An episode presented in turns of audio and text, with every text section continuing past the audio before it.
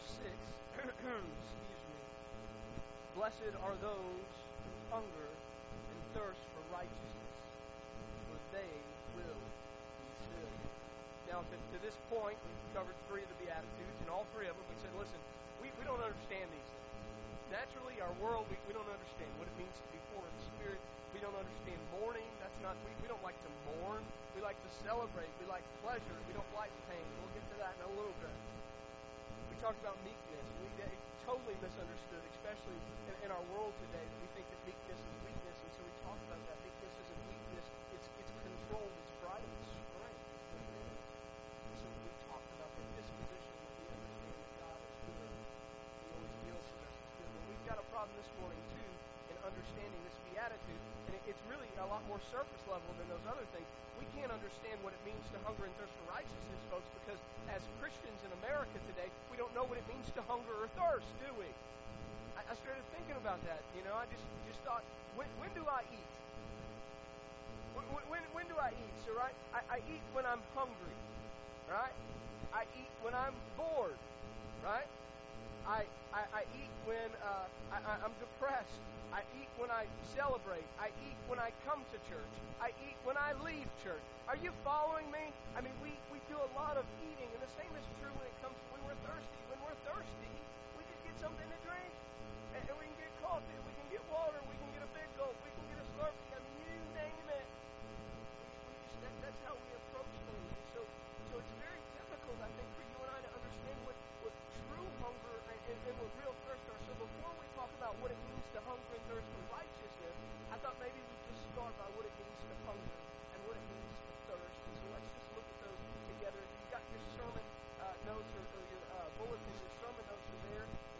bulletin, that yellow page, can take them out. Yellow means that we're still in the introduction section of the Sermon on the Mount. It'll run all the way through being salt and light. Okay. So let's look at this first word, hunger, in the Greek. Uh, the, the word literally translates like this. It, means to suffer want or to crave intensely. To suffer want or to crave intensely. That, that, that's what it means to really hungry. When you, when you stop and pause for a moment and start to study what's going on in our world today, you find out that there are children all over the world that this is how they feel. That often they will go days without food. That often they are they are scavenging through trash dumps trying to find a piece of something rotten that they can put in their mouth. Because they are they are craving intensely. They've got deep pain to have some kind of source of nourishment. That's what it's talking about. Now, now the, the word in Greek for thirst is even greater. To, thirst. It, it means to suffer thirst, but, but it really refers to those who painfully feel their want and eagerly long for filling. That, that, that's, that's what it's talking about. That's a very different thing from what we would say in America when we're hungry or when we're thirsty. Now we say, well, I'm hungry at lunchtime. Right? Well, I'm, I'm thirsty. I need another cup of coffee. Very, very different. So I want you to I want you to see this. This is something that, that, that, that is deep down. And so I'll share with you a story that I heard about the British liberation of Palestine uh, back in World War One. When when when uh, the British were liberating Palestine, uh, there was a combined force, British, Australian, and New Zealanders, and they were pressing hard on the rear of a Turkish retreat. And, and, and they, they pursued them so hard uh, that, that uh, and they were going from Beersheba to uh, to this place called Sheria. Or I'm going to totally butcher that. Uh, but they were they were pressing so hard against this Turkish retreat that, that you know they're chasing them so passionately that they outdistance their their camel train of water and provisions.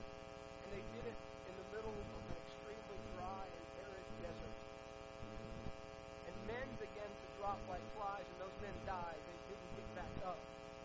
And, and, and so, in, in the midst of this, the sun was blazing, vultures were circling overhead, and a British general uh, or major, uh, Major Gilbert, he writes of that day. He says, "Man, our heads ached, and our eyes became bloodshot and, and dim in the blinding glare." He says, "Our tongues began to swell, and our lips turned purplish black, and then they burst. That's thirst. That's the, the Turks ended up taking cover in this town, Sheria. It was a town known for its great stone cisterns full of cold water. And the Brits knew that if they didn't take the city by nightfall, they would all die of thirst. And so Major Gilbert writes this, and I, I love this. I love this. I love this. I love this. Just, just take heed of these words. He says this. He says, you know what? We fought that day. We, we fought that day as men fight for their lives. And in fact, in the conclusion is that they did take the city. And this is how he, he kind of ends his re- recounting of the story. He says, listen, we all learned our first real Bible lesson on that bark from Beersheba to Sheria was. If such were our thirst for God, for righteousness, for His will in our lives, a consuming, all embracing, preoccupying desire, how rich in the fruits of the Spirit. That's what we're talking about. When we talk about the fruits of the Spirit, and you know, don't write down a numeric level. You don't know what it is. So let's begin with that. Once we describe what it means to hunger and what it means to thirst, then we've got to get to the heart of the beatitude. What does it mean to hunger and thirst for righteousness, right? So as we've done the last few weeks, let's start with what it's not. All right? Number one, it's not a hunger or thirst for blessedness, for happiness. That's that that's not what it is. We live in a world today, if you look around, we're, we're completely focused on the pursuit of happiness, aren't we? You just think about America for a moment. You think about our country, uh, even even our, our Declaration of Independence, for example, right? Do you remember how it reads? I'll, I'll read it to you. We hold these truths to be self-evident that all men are created equal. Man, they're knocking it out of the park so far, right? It's about to jump off track. All men are created equal. That they are endowed by their Creator with certain unalienable rights, capital R rights. And that among these are life and liberty and the pursuit of happiness. We covered this last week. What are our rights? Death, hell, those are our rights. The- the- according to God, not according to man, according to God, as we study the Word, what are our rights? Right? Death, death and hell, that's what we earn our And so, so here's, here's the problem, guys. The pursuit of happiness, the real problem, okay? According to Matthew 5 6, happiness was never intended by God to be sought out directly. You might want to write that down. Happiness was never intended by God to be sought out directly. His heart is not that we would pursue happiness. His heart is that we would pursue holiness, and in pursuing holiness and righteousness, that then we would end up being happy. Follow me? See, that, that, that, that, that's a big difference. And so you have to understand when we're talking about this deep, painful hunger and want and desire, it's not a deep, painful hunger and want and desire for, for happiness. It's not a, a deep, painful hunger and want and desire for blessedness. We have too many people in our world today that long to be blessed, but they don't want to be holy. They don't want to be righteous. God says, listen, you want to be blessed, you want to be content, you've got to be righteous. You've got to pursue me. See, we we want to avoid the pain, don't we? We, we? we just want the pleasure. We don't want the pain. You think about it for a moment. We take more drugs today than we've ever taken before, don't we? What do you do when you've got a headache or, or when your, your elbow hurts or your knee hurts? Same thing I do. You take some Tylenol or some Advil or some Aleve, don't you? Things that they, they're telling us aren't really good for us because what are we doing? We're just masking the symptoms of pain. But if you were to go to your doctor, your doctor would not prescribe you some painkillers. You know why? Because pain is a good sign. Pain is your body telling you that something is wrong. And so a doctor won't want to mask that. A good doctor wants you to be right. And so any doctor worth his salt, instead of masking your pain, wants you to be right. He wants to get to the heart of your problem. Friends, according to the Bible, our problem is sin. Our problem is separation from God, isn't it? That's the, that's the heart of the problem. That's why we're in pain. We've got a great hole inside of us that only God can fill. And so pursuing pleasure, pursuing happiness, it's like taking Advil. It's like taking a lead. It's just the problem. We've got to go beyond that. We've got to get to the heart of the problem. Okay? Hungering and thirsting for righteousness is not the same thing as hungering and thirsting for happiness. Number two, the hunger and thirst for righteousness is not the same thing as looking for a religious, spiritual, or holy experience. That's not what it is. The church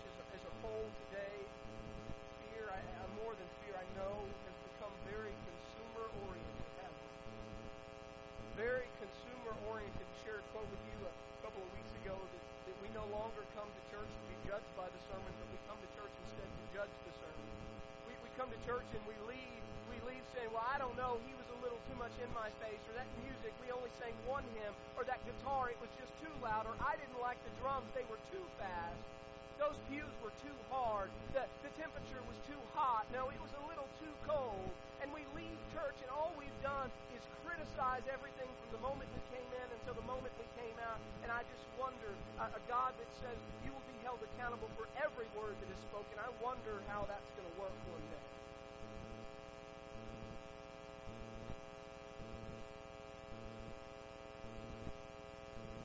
We come here and, and we're looking for, for some kind of feeling, some kind of experience. I, I think the reason is that I think the reason comes out of a good place. There was some point in time that we had a genuine experience with God, right? And, and, and it was so great that, that we want to reproduce it. And so what we do is we come looking for that same set of, of, criteria. And, and so, well, well, well, when I met with God, okay, we sang these songs, and the lights were dimmed this low, and I wore these clothes, and I sat next to that person. But but this Sunday, I, I couldn't even sit in my pew. Somebody else was sitting there. The pastor told me to move into the middle, and it was very uncomfortable. Okay? The time I had a God experience, they didn't call me down to the front. They said, there's a little room off to the side. We don't want to inconvenience you. Right? I mean, I mean, we, we have all these things. And, and, and, and so hear me. I, I, I want you to please hear me. Feelings are part of the Christian life, okay? God, God made us emotional creatures. and Emotion is, is part of it. I think it's a good thing that there's a time that we've been swept up in the Spirit, that we've been caught up in worship, that we didn't want to leave. That, that's a good thing. But, but let me just say this to you. I'm going to speak it over to you. I'm going to speak it over you in the most loving way that I know how. I don't have a lot of mercy. So bear with me. The reason that those things happen to you is because in that moment you came seeking God. In that moment you didn't come seeking an experience. You came seeking God. And the promise of Never when you come seeking an experience, you'll get an experience. That's not in the Bible.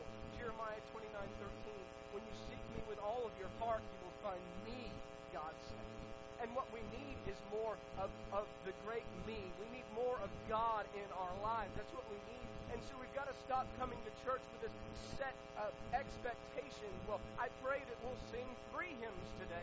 That would be amazing. Well, I'd like more contemporary stuff today. Man, I pray that my Sunday school teacher doesn't go on a rambling chasing of rabbits today. I pray that the pastor won't stand down there where I have to look over people's heads. I know I'm short, okay? Right?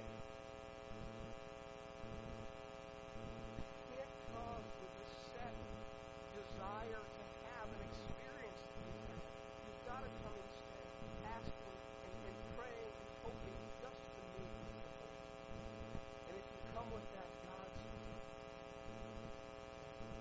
So it's not looking for an experience. Number three, it's it's not when we talk about hungering and thirst for righteousness, we're not talking uh, about a passing feeling or, or a phase. You know, the prophet Hosea talked about Israel's love for God. And he described Israel's love for God like this. It's not a compliment, by the way. He says this in, in Hosea 6 and then again in Hosea 13. He says that Israel's love or Israel's desire for God was like the morning mist. He says it's like the morning mist, the morning fog, the morning dew. It disappears in the sunlight. It disappears in comes and it goes. It's here and then it fades away. And friends, we, have a tendency to be that way, right? When we're really struggling, oh God, I need you. And when everything's great, no, put you on the shelf.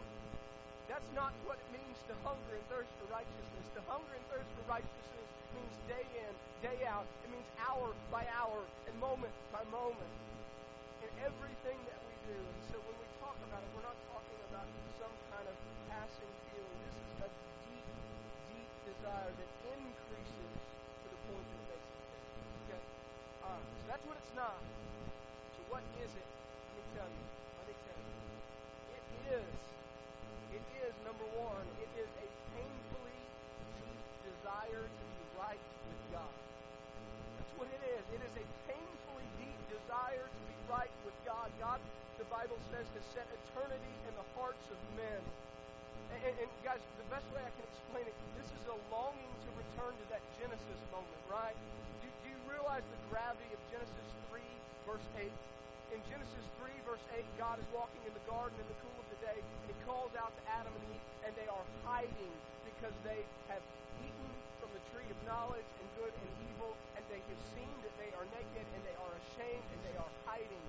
But the significance of that verse is more than just our, our sin and what happens because of our sin. The significance of that verse is that it shows us a portrait of Revelation 21 and what we're designed for. That one day God will indeed be our God and we will be his people and that he will dwell with us. He was walking in the garden with them. That used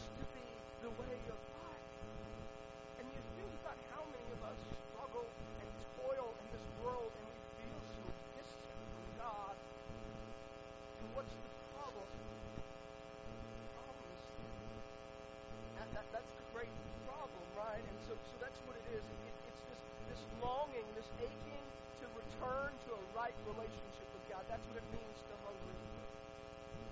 And if you're here and you've ever felt that distance between you and God, you know what it means. But hear me, it's not a passive.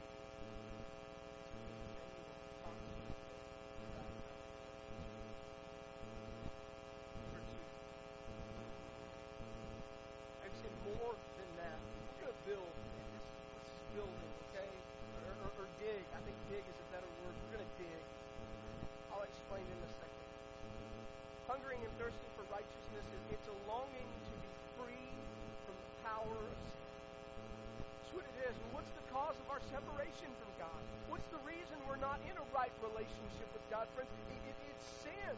That's why we can't walk with Him in, in the garden in the cool of the day because of, of sin. That's what sin does, right? It separates us from God. And, and, and, it's got great power. And it doesn't seem that way at first, does it? Sin never seems like it has the power that it does. We just think, but it's just a little white lie. But but it was just a glance. It was, it was just a, a thought. It wasn't gossip. It was a prayer request.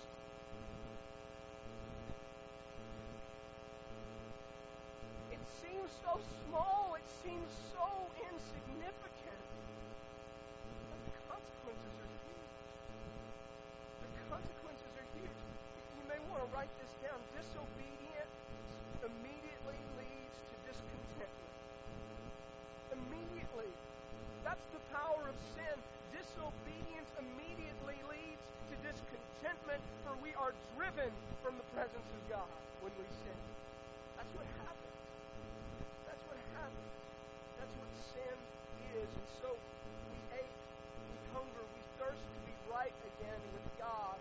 And to do that, we must be free from the great separator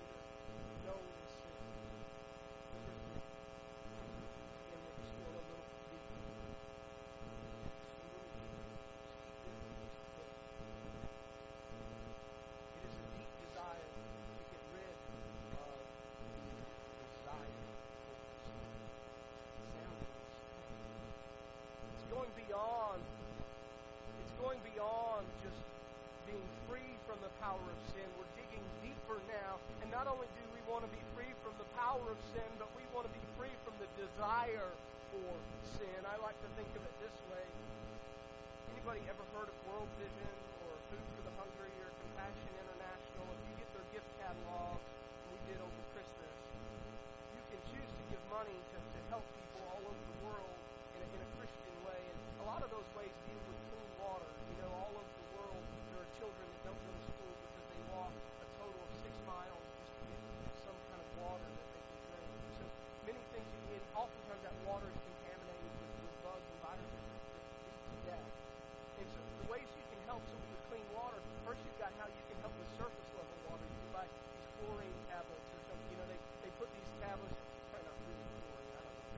They, they, they actually stick these tablets in, in this pool of slimy mess, turns into clear drinking water. And, and you can drink it, hallelujah, and you won't die.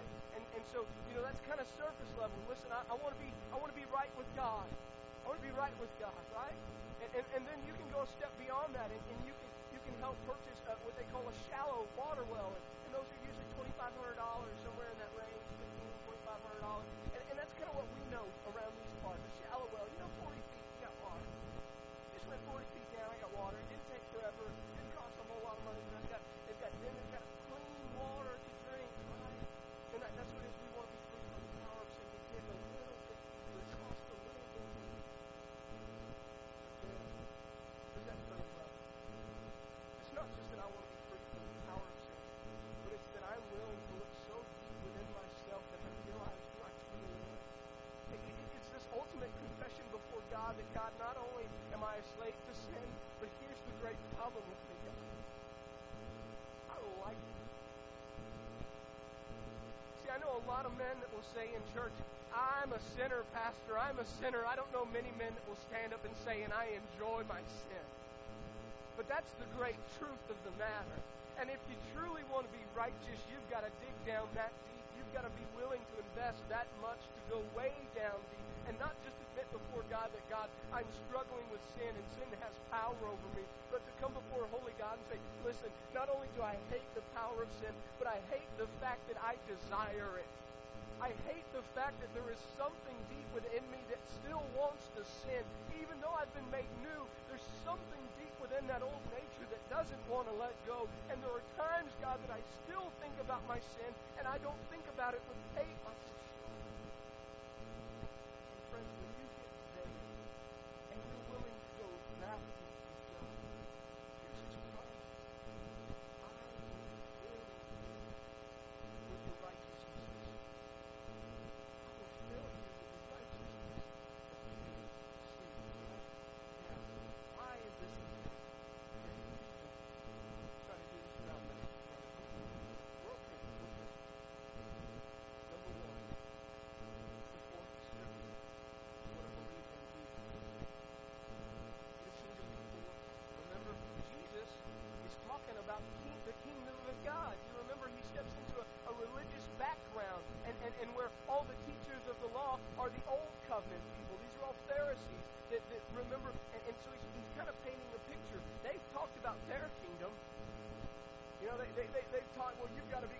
Righteous and you've got to keep 613 commands and all these things. And so they've talked about that. And Jesus says, wait a second.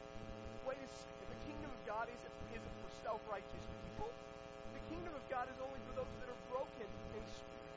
And, and he goes on, and says, yes, and, and the kingdom of God, it, it's not for people that try to look for loopholes around, and that's what the Pharisees did, remember?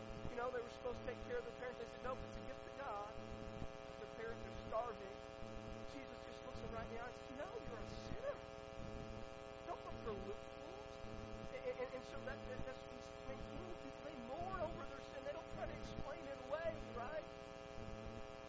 goes on, he says, listen, and, and they don't stick out their chest.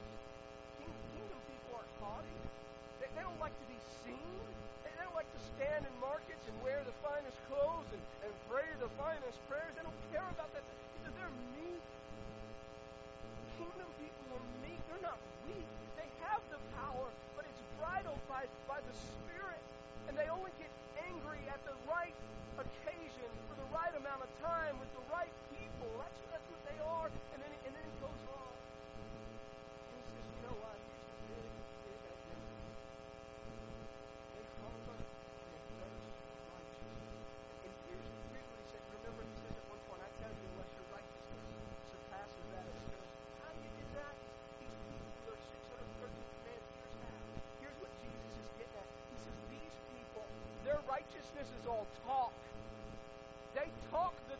but my people will talk and walk the walk.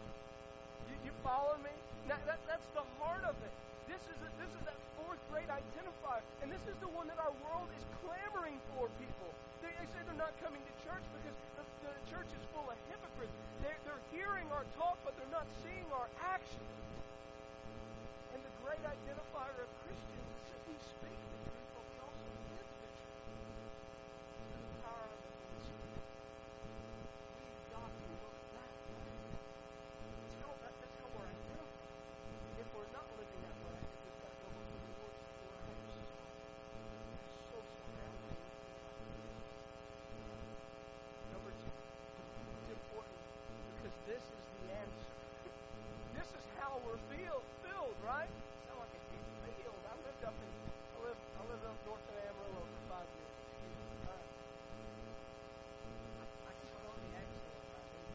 All right.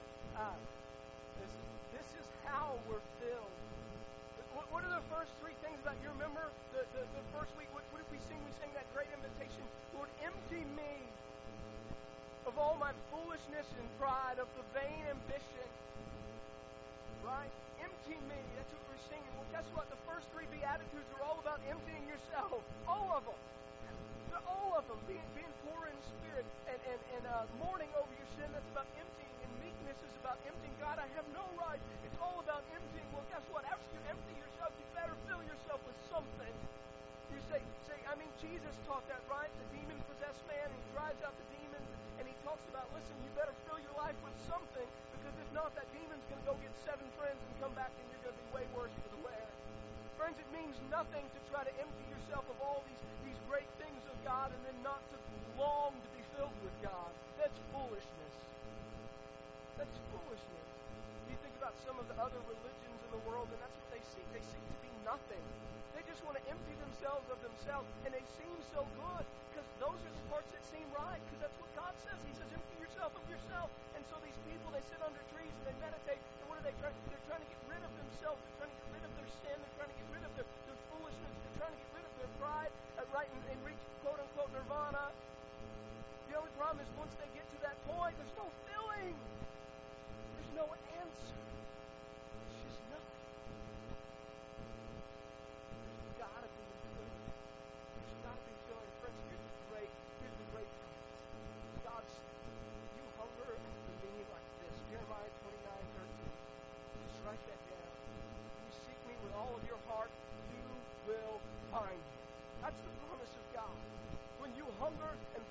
Righteousness,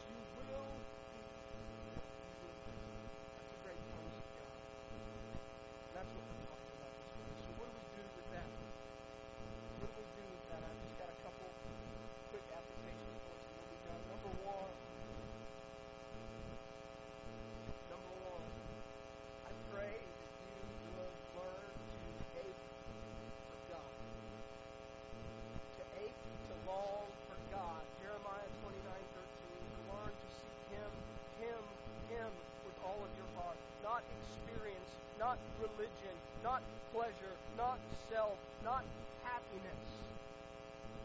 Ache for being right with God. Make that your aim. Wake up tomorrow with one goal in mind. Can you do that? We, we tend to wake up with 50 goals, okay? I want to do this, I want to do that, I need to do that. Anybody else a list-driven person, right? I'm a goal-oriented person. If you walk into my office, there's big stuff. Okay, here's this. I've got to do that, that, that, something on my list, right? Have one thing on your list. Have one thing on your list.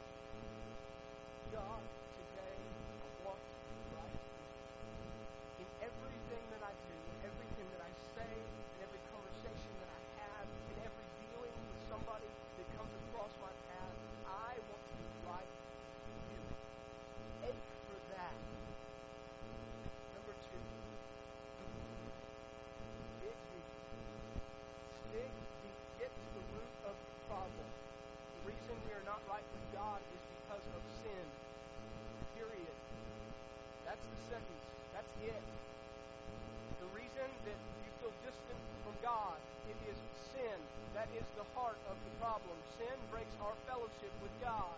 before we knew God, we didn't have a relationship with God because of sin. Once we came to know Christ, when we start to feel distance from Christ, the reason for that distance is sin. That's what happens. It breaks our, our fellowship from God. And, and so we've got to get to the root of it. And we, that, means we've got to dig. Remember, I know a lot of people that will confess that they are a sinner. I know very few people that will confess that they enjoy it. So when you meditate, when you spend time thinking about the Lord, when you pray, when you talk to Him, I wonder, would you be bold enough to talk to Him about the root of the problem? Within yourself, there is still actually a desire for the things that He says you do not desire. Would you talk to Him about that? Not just, God, I'm tired of the power He has over me, but God, I'm tired of the fact that I want it. God, I'm tired of